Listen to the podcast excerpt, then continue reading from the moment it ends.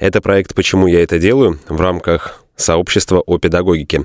С вами Андрей Костолев и Екатерина Покатаева. Мы говорим о педагогах, учениках, родителях и вообще всех аспектах образовательного процесса. Нас интересует роль педагога в современном обществе, почему люди выбирают эту профессию и как они в ней реализуются, что им помогает, что вдохновляет, а что мешает. Выходите с нами на связь и, возможно, давайте вместе обсуждать и меняться в лучшую сторону. А теперь давайте знакомиться. Это уникальный подкаст, когда мы представляем гостью в конце. Э, зовут ее Настя Жирнова. Она студентка Смоленского государственного института искусств и преподаватель, э, воспитатель детского сада «Моя зайка». Вообще, честно говоря, очень волнительно, потому что... Можно я чуть еще немножко отойду? Мне жарко.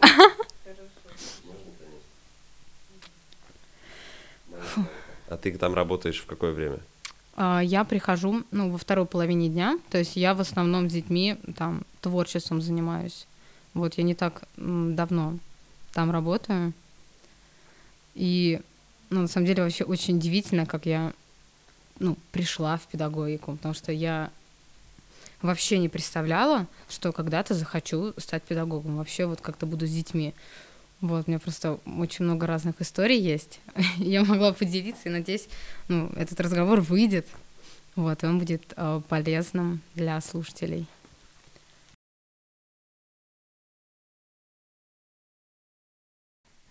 Но сейчас ты э, студентка Института искусств и учишься, давай ты выговоришь сама.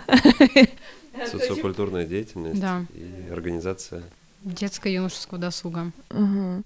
А эту э, специализацию вот ты выбирала осознанно или, ну, то есть ты сейчас говоришь, работаешь с детьми и как-то это все случайно получилось, случайно не случайно, а вот именно образование поступало осознанно или тоже так? Ну, вообще я планировала поступать на искусствоведа, потому что 9 лет моей жизни, то есть с 9 до 18 были связаны с художественной школой, и я, наверное, как только взяла за карандаш, я поняла, что, ага, я хочу стать художником. То есть мне это очень интересно, хотя потом уже когда я выросла, поняла, ага, можно было и в музыкалку походить, тоже интересно, да, но вот именно искусство, оно меня так зацепило, и а, с искусствоведением у меня не сложилось, то есть сейчас это, ну, может быть, как хобби, да, то есть я читаю что-то, слежу за какими-то культурными событиями. Уже подходило время, когда выбирать, какой вуз. Ну и я вообще не планировала в Смоленск поступать, я сама из Смоленской области, и я хотела в Москву. Ну, Москва все таки как-то больше возможностей, да, можно себя реализовать. Ну, не сложилось в Москве, не хватило баллов, и на ЕГЭ, я... видимо, не хватило баллов. Нет, не хватило баллов именно на... На творческом конкурсе? Да, на творческом конкурсе не хватило, потому что там достаточно сильно была теоретическая часть, не хватило ее. И как-то, ну, когда пролистывала все эти институты, нашла, ага, институт искусств. И я решила посмотреть что-то близкое, типа к искусствоведению, да, ага, социально-культурная деятельность. А, и тогда я вообще не представляла, что мне нужно будет работать с детьми ну, потому что как-то больше упор организация. Ну, это как-то связано немного с менеджментом. Так я подумала, ага, это, наверное, будет интересно.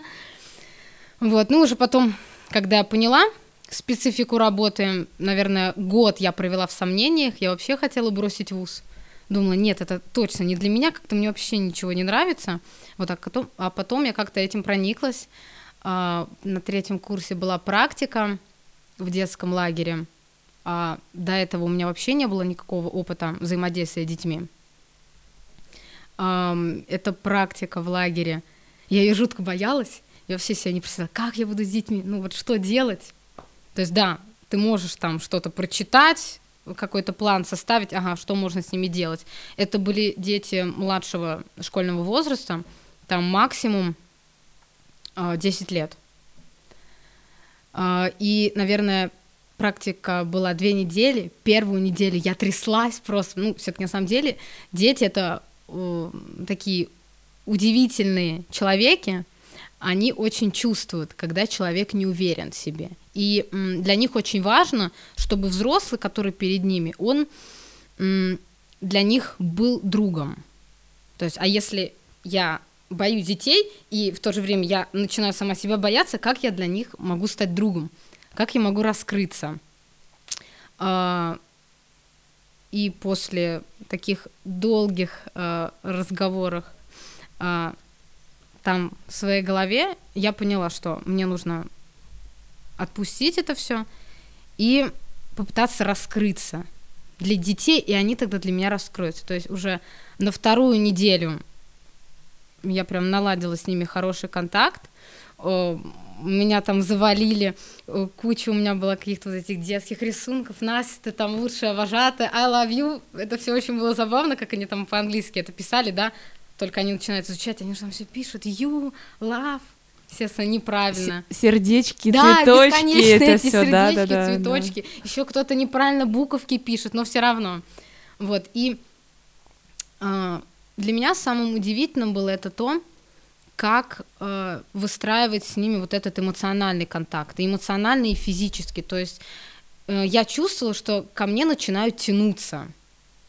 То есть вот эти какие-то объятия, вот ты можешь поговорить, прям достаточно откровенно что-то спросить, они делятся с тобой, даже там просто мальчик мне этот не, заве... не заметил, и мне, мне очень грустно, да, и то есть этим делятся, там плачет передо мной, и насколько это трогательно, потому что эм, я такой человек с очень сильной эмпатией, меня прям трогает это мое сердце, э, и я подумала, почему бы не попробовать.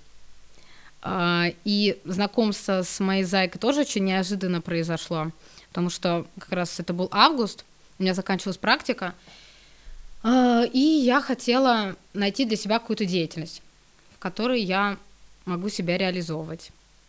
И все это произошло случайно. Я сразу же увидела мою зайку. Ну, то есть я следила в Инстаграме. И мне очень нравится, что в этом садике э, такой необычный подход реджо. И когда я начала углубля- углубляться в него, то я поняла, что это созвучно тому, что я вообще представляю, что для меня педагогика, как можно вообще взаимодействовать с детьми, что им давать. Но все равно меня терзали какие-то сомнения, получится ли у меня, потому что я работаю с детьми э, от двух до четырех. То есть это совсем крошки. Ну, ладно, все-таки там дошкольный возраст, они уже все-таки более осознанные. Э, ну, естественно, такая пора подготовка к школе, они там, ну, они уже разговаривают с ними, общаться интересно. Они, дети просто, это великие фантазеры. В них столько, вот просто в них кладезь всего. И удивительно именно э, доставать. Вот каждый ребеночек как сундучок, ты из него это все достаешь, настолько удивительно. Э, и вот, вот это, наверное, где-то недели две я вот так привыкала к этой атмосфере, чтобы почувствовать, как, потому что все равно деток не так много было, они все разные, есть дети не говорящие, а с ними, конечно, ну, с кем-то достаточно сложно э, сразу такой контакт, какой-то подход найти. Некоторые дети, они очень долго присматривались ко мне. Даже просто какая-то моя просьба, сделай, пожалуйста, это, обрати внимание это воспринималось штыки. То есть это вот так нужно, нужно вот как-то постепенно к этому подходить, именно вот понимать, а что этому ребенку нужно, вот как именно к нему подойти, вот что ему нравится, что ему не нравится. Очень много таких забавных случаев было.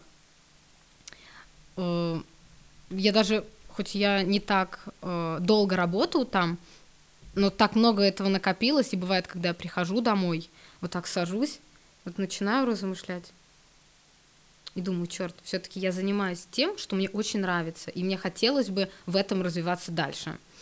А, вот сейчас я не могу сказать, что хотела бы всю жизнь отдать педагогике, но все равно это все-таки будет очень важная часть моей жизни. А, есть, конечно, другие сферы, которых мне интересно было бы себя попробовать, там тот же менеджмент, маркетинг мне интересен. Вообще я очень люблю визуальную культуру. Но все равно какой-то аспект есть педагогический, именно обмен опытом. Мне бы, например, если в этих сферах я буду работать, мне хотелось бы именно обмениваться опытом. То есть слушать других людей, что они мне говорят, и что я им могу дать. Вот. То, что приносишь домой из садика, нужно зарисовывать в комиксы. Э, комиксы с детьми, наверное, прикольно. Мне почему-то кажется, что комиксы, где главные герои дети. И вот и именно вот эти изображения какие-то забавные ситуации, особенно как они угу. говорят, да, то, да, что да, они хотят говорят. тебе там донести. То есть, э, бывало, играем в какую-то простую игру, ну, учишь их, например, те же крестики-нолики. Есть, конечно, такие дети. Ай, нам это интересно, мы сейчас там машинки, у нас там трансформеры, вот эта вся тема. А, ладно, а есть такие, ну, все-таки нужно же ум поднапрячь, да, еще понять, как в это играть. Вот ребенок три с половиной года, как, вот нужно объяснить ему, как играть в эти крестики-нолики. Ага, нужно, э, чтобы э, получилась комбинация вот этих фигур. Например, у меня будет нолик, а у тебя крестик.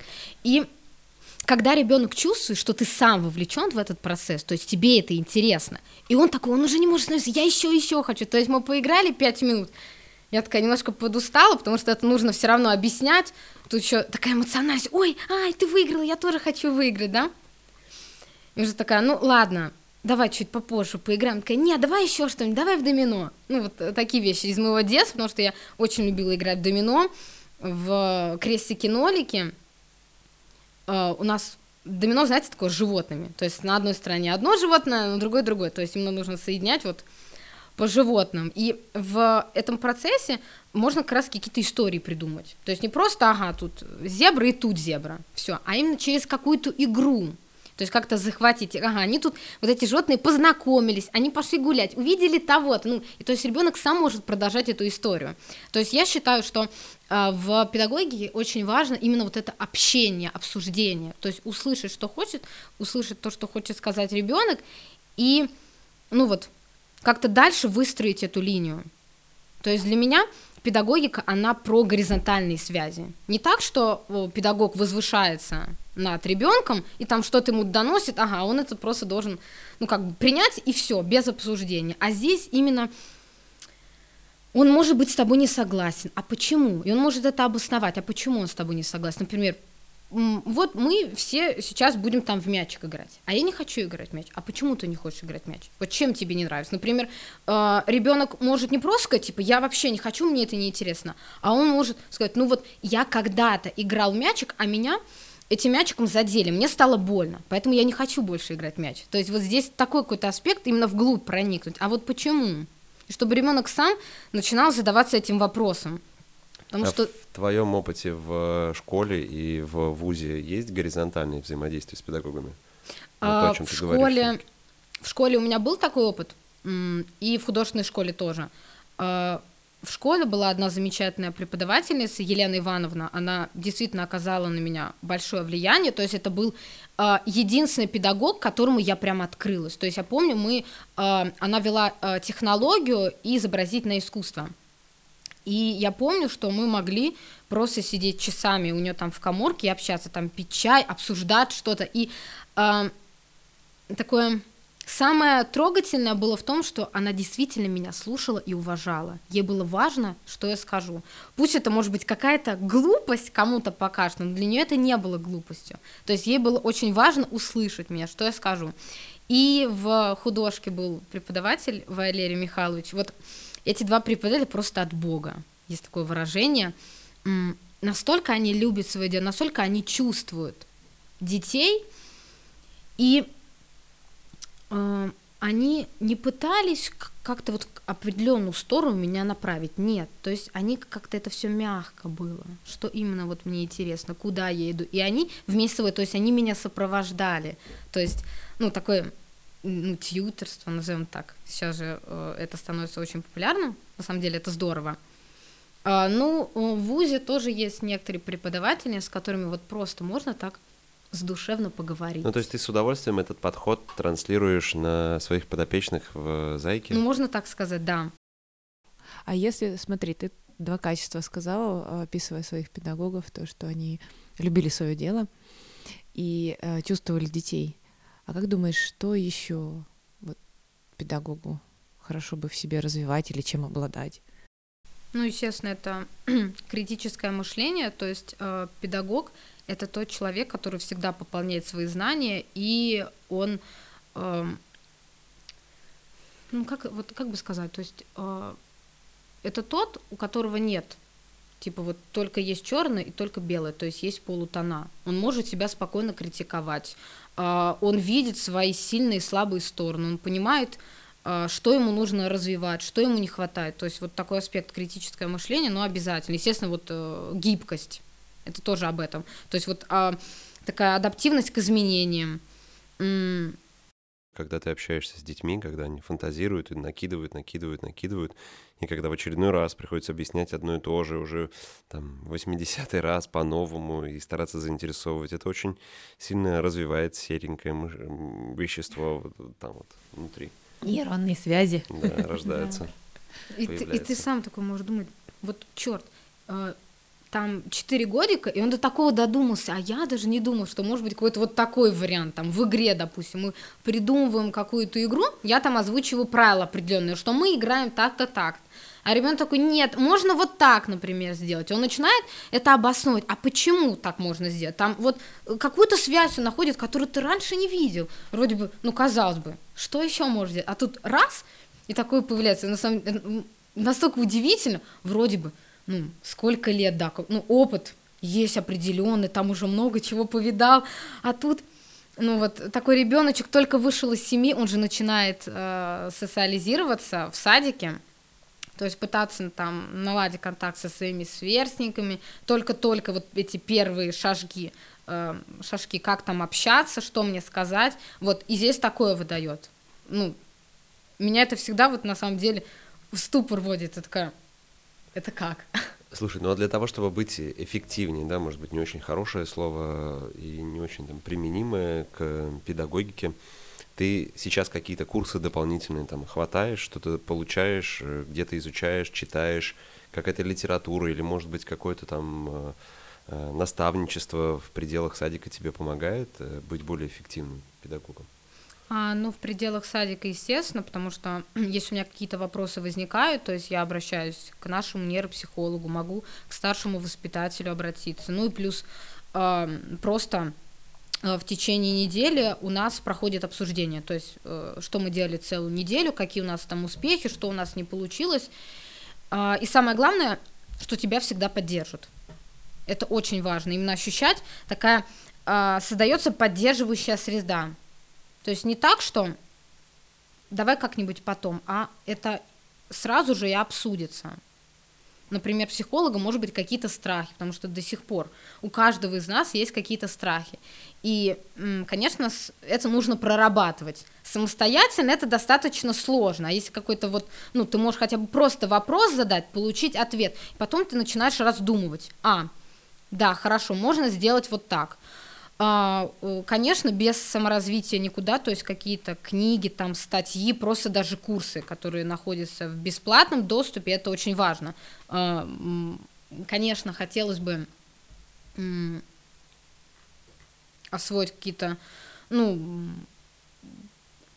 как так выразиться, такие более объемные курсы, естественно, это нужны определенные материальные средства, и на это нужно очень много времени. То есть э, я такой человек, мне не хотелось бы распыляться даже в рамках одной сферы, то есть хорошо, например, я, например, я за эти два месяца прочитаю вот какую-то научно-популярную книгу, там о психологии, например, хорошо, и может быть какие-то определенные статьи, все. То есть если еще какие-то курсы, то есть это действительно очень а, много времени отнимает и таких эмоциональных интеллектуальных сил. То есть как бы не хотела, чтобы и там, и там, а в итоге ничего не получится. То есть вот без вот этого распыления как-то вот э, дисциплинировать себя, потому что это очень важно. Где берешь ресурсы, чтобы а, ресурсы. работать с оппозицией? Ну, естественно, первое это понимание того, что все изменяется. То есть не будет никогда так, что он придет сегодня плачет, и он там будет весь месяц плакать и ничего не будет делать, то все равно он будет как-то изменяться, и ты можешь э, способствовать вот этим изменениям. То есть ты как-то можешь что-то нащупать. Ну, также, естественно, я э, черпаю ресурс из э, своего окружения, из тех людей, которые меня окружают.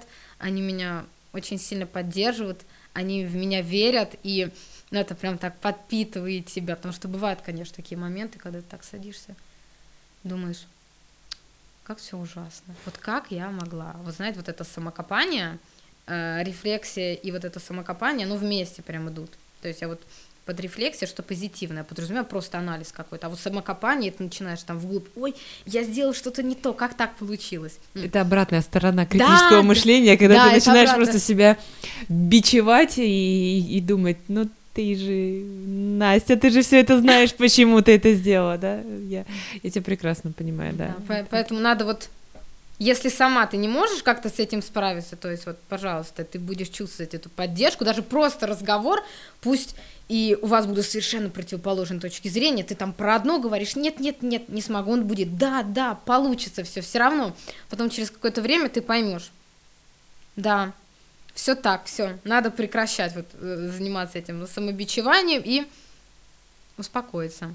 Ну, естественно, э, я как уже говорила, не бросила искусство, то есть визуальная культура это вот в моем сердце, а, все, что меня окружает, я такой немного эстет до мозга костей, то есть эстетика для меня это про гармонию, то есть я стараюсь э, себя Эм, окружать и такими людьми, и предметами по возможности. Я очень люблю гулять по Смоленску. Для кого-то это будет чем-то таким странным, вроде вдохновляться архитектурой, да, не знаю, но меня это безумно вдохновляет, вот эти детали. То есть как это все такой ансамбль вместе. Ну, естественно, э, это кино, э, ну, даже, может быть, просто какое-то такое развлекательное, чисто на фоне что-то поставить так, там побыть как-то со своими мыслями, так немножко успокоиться, ну или подумать, например, какой-то, если в кино какой-то психологизм, драма есть, то есть ты можешь что-то для себя подчерпнуть. Вот, то есть, ну, это все очень важно для меня, это, ну, так подпитывает. То есть ты понимаешь все равно, да, то, что ты делаешь, это не зря. И пусть, конечно, это, может быть, там не останется в истории, но для кого-то, для какой-то части людей это будет важно, что ты делаешь. И ну, это безумно вдохновляет, что ты приносишь пользу, ты делаешь что-то круто, ну, по крайней мере, пытаешься делать что-то здорово, это же такой процесс достаточно длительный. Прям вдохновение для меня. Отчасти, мне кажется, ты сейчас уже начала отвечать на тот вопрос, который созвучен подкасту, почему ты это делаешь, да, и это... Настя на многие вопросы ответила, а мы ничего не спрашивали. Прекрасно такие гости, да? да. А, ну, она же сказала, что она импат, она просто сидит тут, считывает все и сама выдает, но нам надо Нет, молчать. Я, на самом деле, я, я люблю здорово. людей, я люблю общаться с ними, особенно с действительно интересными личностями.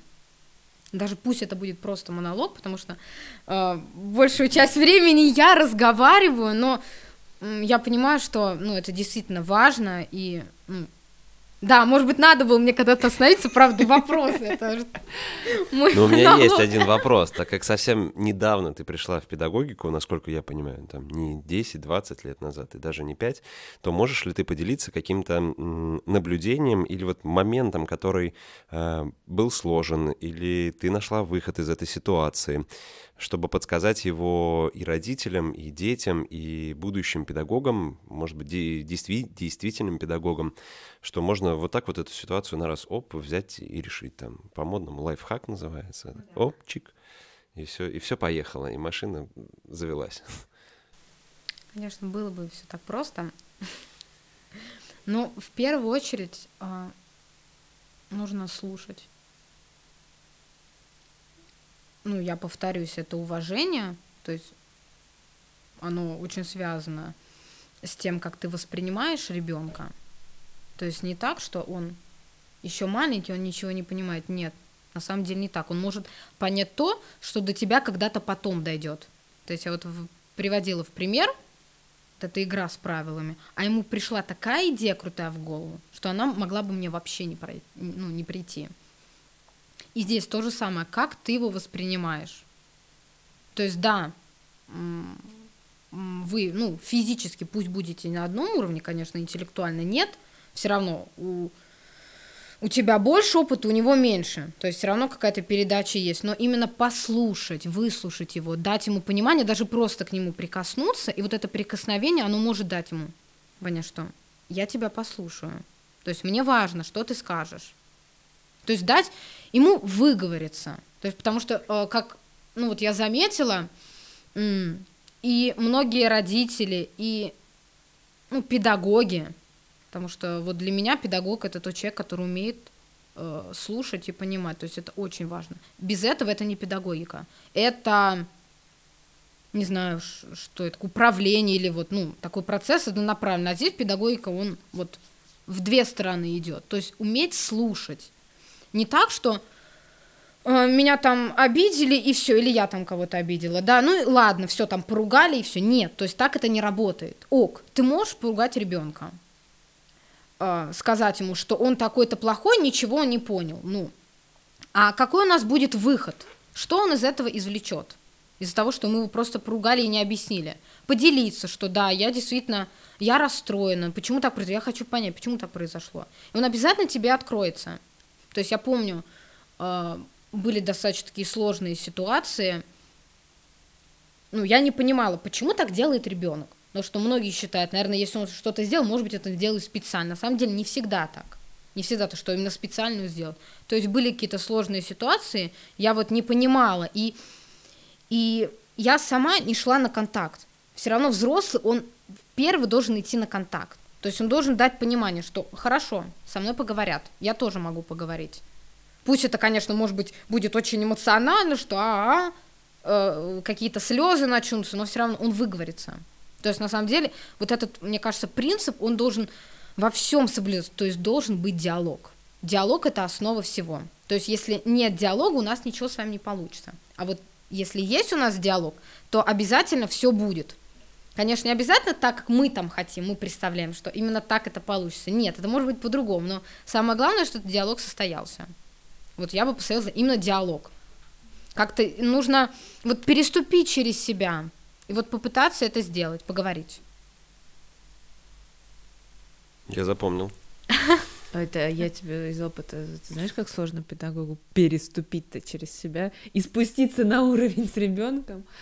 Очень бывает сложно. Но на самом деле, да, тогда процесс идет по-другому. Я могу вам десяток примеров привести, когда эта горизонтальность важна и, где она отсутствует в жизни. Mm-hmm. Да, это очень важно.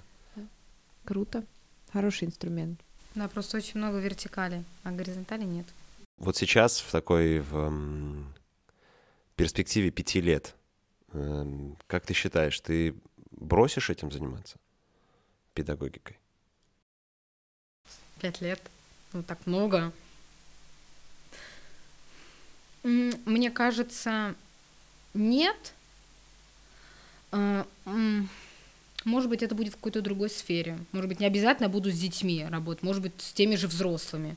То есть э, я была методистом, на образовательном проекте. То есть здесь тоже есть педагогический аспект. Может быть, в какой-то другой сфере, ну, близкой. Мне остается только поблагодарить за встречу, за еще раз э, проговоренные, по моему мнению, истинные и очень важные моменты про горизонтальность, про диалог, про обмен опытом. И эмпатия — это круто. Спасибо. Да, э, классный инструмент слушать. А, я родителям педагогам тоже часто говорю, что если вы не знаете, что делать, не спросите у детей, да, вы просто спросите, они вам сами скажут. И, и здесь еще важно, да, то точнее послушать. Не просто спросить, а еще послушать и услышать, быть готовым к ответу. А второе, спасибо, история про э, где ты черпаешь ресурсы, потому что педагогам необходимы эти ресурсы. И жизнь это не только педагогика и профессия, а еще много что за. И там там наши ресурсы, да. Спасибо тебе огромное. Ну, спасибо вам большое. Ну, мне очень понравился на наш разговор, хотя большую часть я говорила, но это было очень здорово, это был крутой опыт, и я общаюсь с профессионалами своего дела, это правда. То есть я не побоюсь этого слова. Спасибо еще раз.